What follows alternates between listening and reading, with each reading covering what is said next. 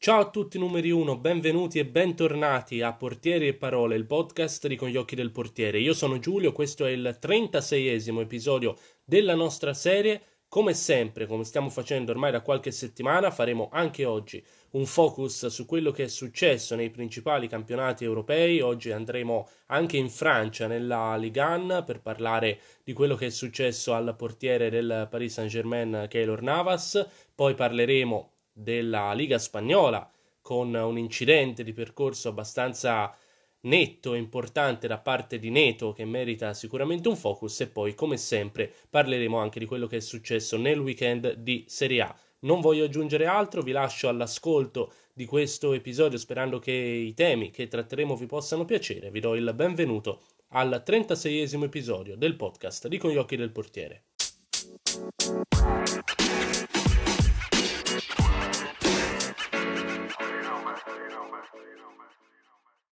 Cominciamo dalla Ligue 1, un campionato che non abbiamo mai preso in considerazione negli ultimi episodi. Ci andiamo invece oggi per parlare di un'ottima prestazione da parte di Keylor Navas, portiere del Paris Saint-Germain che si è ritagliato un ruolo da protagonista nella netta vittoria dei parigini contro il Nantes 3-0 per il Paris Saint-Germain contro il Nantes di cui conosciamo molto bene il portiere perché è passato anche dall'Italia, si tratta di Alban Lafon, portiere che ha difeso anche i pali della Fiorentina e che è in prestito appunto al Nantes. Ma quello che ci interessa è appunto il portiere dell'altra squadra, quindi del Paris Saint-Germain, Keylor Navas come può un portiere mettersi in mostra in una partita in cui la tua squadra vince 3-0? Beh, sicuramente che Navas non ha subito chissà quali tiri in porta in questa gara, ma eh, si è iscritto al tabellino dei protagonisti e dei migliori in campo parando un calcio di rigore. Penso che non ci sia niente di più bello per un portiere che parare un rigore in una partita in cui la sua squadra vince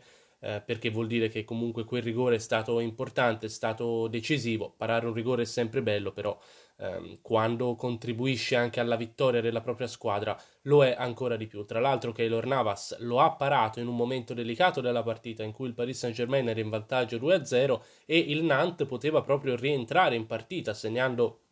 quel rigore sarebbe stato 2-1 e quindi il match si sarebbe potuto riaprire. Tra l'altro il Nantes non aveva rinunciato ad attaccare, Navas non aveva fatto grandi parate, ma eh, i canarini avevano sbagliato diversi gol davanti alla porta proprio per errori di imprecisione, senza trovare lo specchio del Paris Saint-Germain. Calcio di rigore parato da Navas a Bamba o Bamba come volete pronunciarlo, appunto sul punteggio di 2-0, calcio di rigore non banale, parato da Keylor Navas, perché il tiro, per quanto fosse a mezza altezza, quindi sicuramente agevole per qualunque portiere, era però molto forte e angolato verso eh, la parte destra della porta, eh, guardando dal punto di vista di Navas, quindi verso la destra di Navas, che si è tuffato su quel lato, ha intercettato il calcio di rigore e lo ha respinto con eh, le mani, confermandosi di fatto un pararigori. Mi sento di dire che eh, questo fondamentale è una specialità di Keylor Navas, ci ricorderemo i rigori parati dal portiere eh, costaricano durante il mondiale del 2014 che poi fu proprio l'evento in cui si mise in mostra attirando ehm, il Real Madrid che lo ingaggiò di fatto per eh, succedere a Iker Casillas quindi Keylor Navas che continua la sua ottima carriera anche nel Paris Saint-Germain. Eh, ritengo, e faccio un piccolo focus su Navas, eh, ritengo questo portiere uno di quelli che più di tutti veramente ha saputo capitare nel posto giusto al momento giusto, ha saputo giocarsi bene le sue carte e cogliere al volo le occasioni, perché se ci pensate eh, Navas è stato ingaggiato dal Real Madrid quando la porta era praticamente sguarnita, eh, vi ricorderete negli anni precedenti c'era stato il, il, duello, diciamo così, tra Casillas e Diego Lopez, uno giocava in Coppa, l'altro giocava in campionato, quando arrivò Navas eh, sostanzialmente giocava lui. E ehm, Navas al Real Madrid, per quanto probabilmente a livello tecnico non, non, è un portiere perfetto, ma ha fatto veramente molto bene. E, e le tre Champions vinte consecutivamente eh, lo dimostrano, insomma, è vero che la squadra era formidabile, però secondo me c'è anche tanto di Keylor Navas in quelle Champions vinte una dopo l'altra dal Real Madrid. E poi è stato bravissimo, è stato bravo, fortunato come, come volete, a trovare subito un altro palcoscenico che gli permettesse di mettersi in mostra quando al Real Madrid è arrivato Courtois. Eh, l'investimento fatto dai Blancos per Courtois era importante, quindi difficilmente eh, Navas lo, lo, avrebbe messo in panchina. Eh, e la chiamata del Paris Saint Germain è stata veramente perfetta per Navas che si è rimesso subito in mostra, tra l'altro in un periodo in cui il Paris Saint Germain veramente e direi finalmente può e deve eh, arrivare a livelli alti anche in Europa. L'anno scorso è arrivato in finale di Champions perdendola solo 1-0 contro il Bayern Monaco, ma sicuramente quest'anno ci riproverà. Quindi partendo da questo rigore parato contro il Nantes, ho avuto il piacere di fare questo focus su Keylor Navas che eh, a mio avviso è uno dei portieri forse più sottovalutati, uno di quelli che non sta sempre sotto le luci dei riflettori, però anche dei, anche dei più forti secondo me e soprattutto dei più decisivi del panorama calcistico europeo.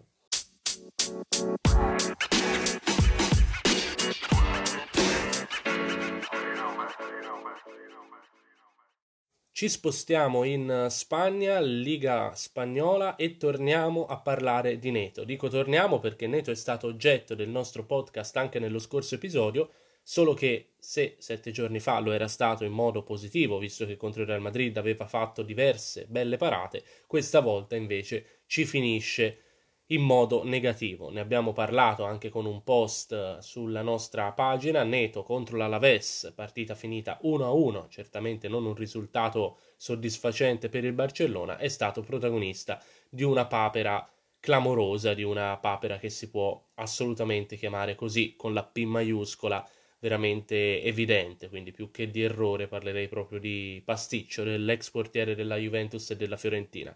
Cosa è successo? Punteggio di 0-0, Piquet passa il pallone a Neto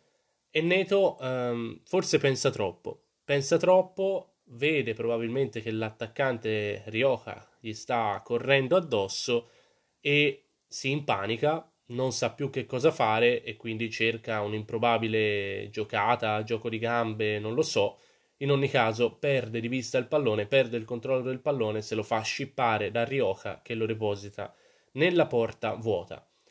Un pasticcio evidente, una colpa che non si può non dare a Neto in questo caso. Ho letto però anche nei vari social che qualcuno ha dato anche la colpa a Piquet, cioè ha messo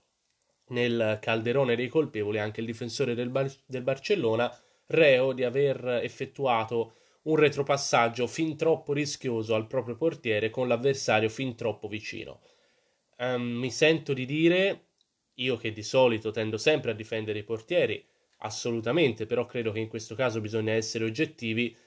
e dire che il passaggio di Piquet sicuramente non era dei più agevoli, però non era neanche così pericoloso come lo ha fatto diventare Neto, perché è vero che l'avversario stava arrivando, ma Neto aveva il tempo di fare qualunque cosa che non fosse aspettare che l'attaccante gli fosse addosso.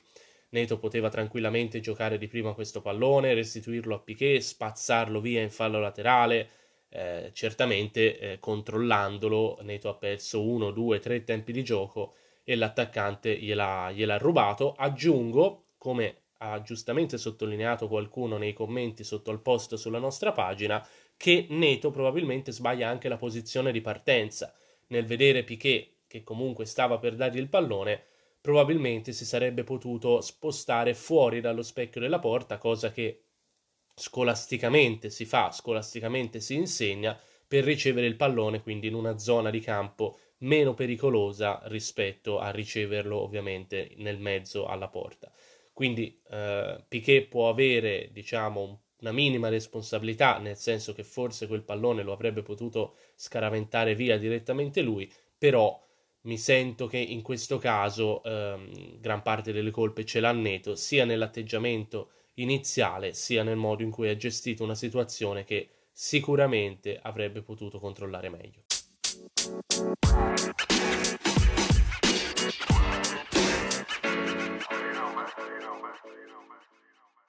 E chiudiamo come di consueto il nostro episodio parlando di cosa è successo in eh, Serie A. Weekend di calcio italiano che ci ha riservato ancora una volta delle ottime prestazioni da parte di diversi portieri e anche qualche spunto interessante da analizzare. Partiamo dalle note positive, partiamo dalle prestazioni ineccepibili come quella di Gianluigi Buffon. Um, non mi piace uh, che Buffon debba fare notizia per forza ogni volta che scende in campo e infatti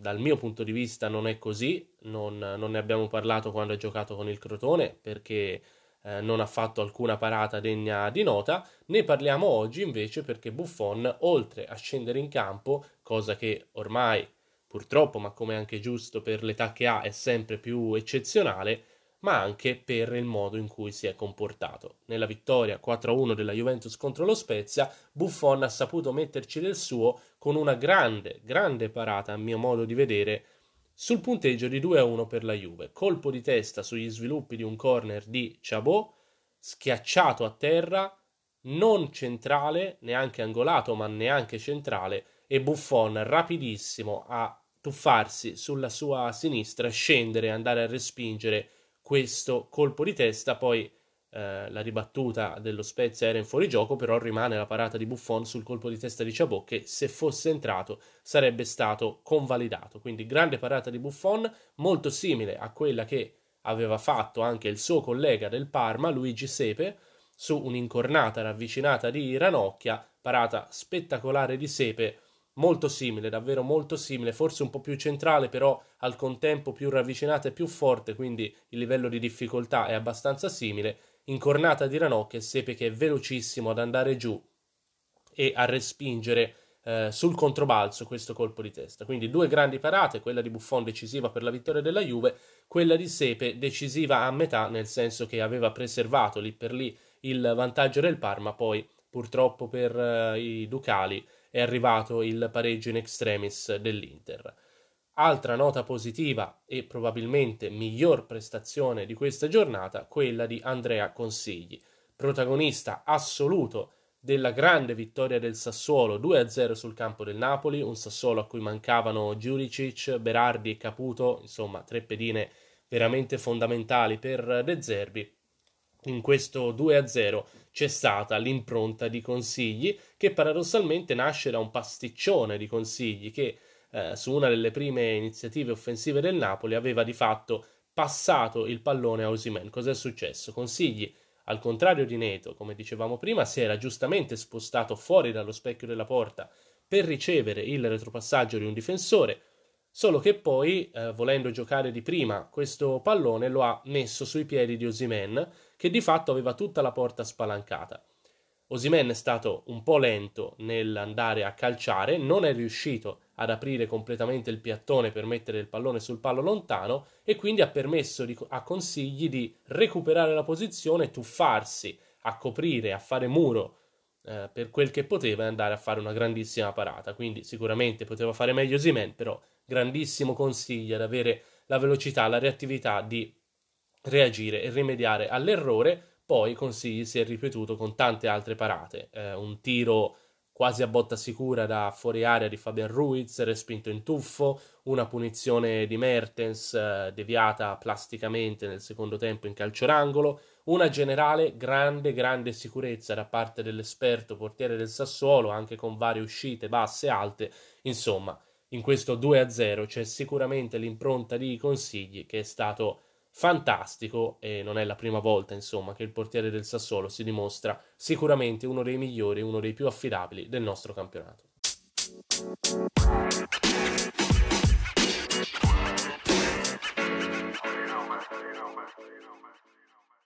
Abbiamo parlato della parata di Sepe nella partita tra Parma e Inter, partita che mi offre lo spunto anche per affrontare un altro tema, che è quello relativo a Samir Andanovic. Um, Andanovic ha preso due gol contro il Parma, entrambi da Cervinio, il primo bellissimo, imparabile, il secondo in uno contro uno. Um, secondo gol che di fatto ha creato una situazione già vista molte volte nei confronti del portiere dell'Inter, ovvero questa situazione di uno contro uno in cui Andanovic si comporta in un modo un po' particolare, cioè esegue un'uscita che non è né la classica posizione di attesa con diciamo attacco palla o comunque ricerca del pallone parata attiva, né ovviamente la croce che utilizzano tanti suoi colleghi. È un tipo di uscita in cui Andanovic eh, va di fatto con il corpo all'indietro, eh, girando quasi il, il busto, eh, non guardando il pallone e facendo un movimento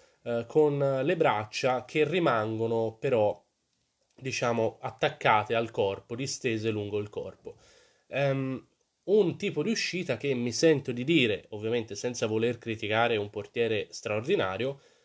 un tipo di uscita che però non mi sembra così efficace, nel senso che se analizziamo oggettivamente e tecnicamente questa tipologia di uscita, eh, vediamo che Andanovic sostanzialmente copre pochissimo specchio della porta, perché non allargando le braccia, non allargando le gambe, quindi non facendo la croce, di fatto non copre lo specchio, eh, però allo stesso tempo, ponendosi in un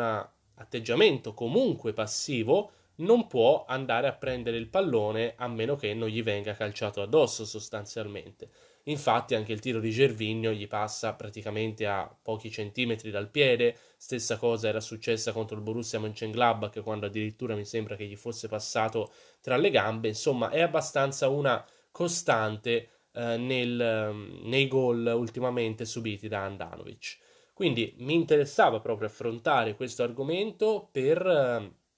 eh, porre la questione e sapere anche la vostra opinione, magari farò un post sul, sulla pagina in cui vi chiederò di commentare dicendomi la vostra, eh, il, mio, il mio pensiero, la mia opinione appunto è quella che vi ho detto, cioè che probabilmente Andanovic, per quanto mi rendo conto che eh, sia molto difficile farlo eh, praticamente a fine carriera e mi rendo conto anche che sia veramente difficile contestare qualcosa a un portiere così forte e formidabile come ritengo sia Andanovic, però forse potrebbe cercare di migliorare questo, questo frangente perché nelle situazioni di uno contro uno, come l'Inter prende parecchio, eh, diciamo in questo inizio di campionato, era successo con la Fiorentina, è successo col Borussia, è successo col Parma, insomma, eh, se Andanovic sviluppasse un metodo più efficace di uscita, probabilmente eh, sarebbe molto utile e ne trarrebbe vantaggio sia lui che tutta la squadra.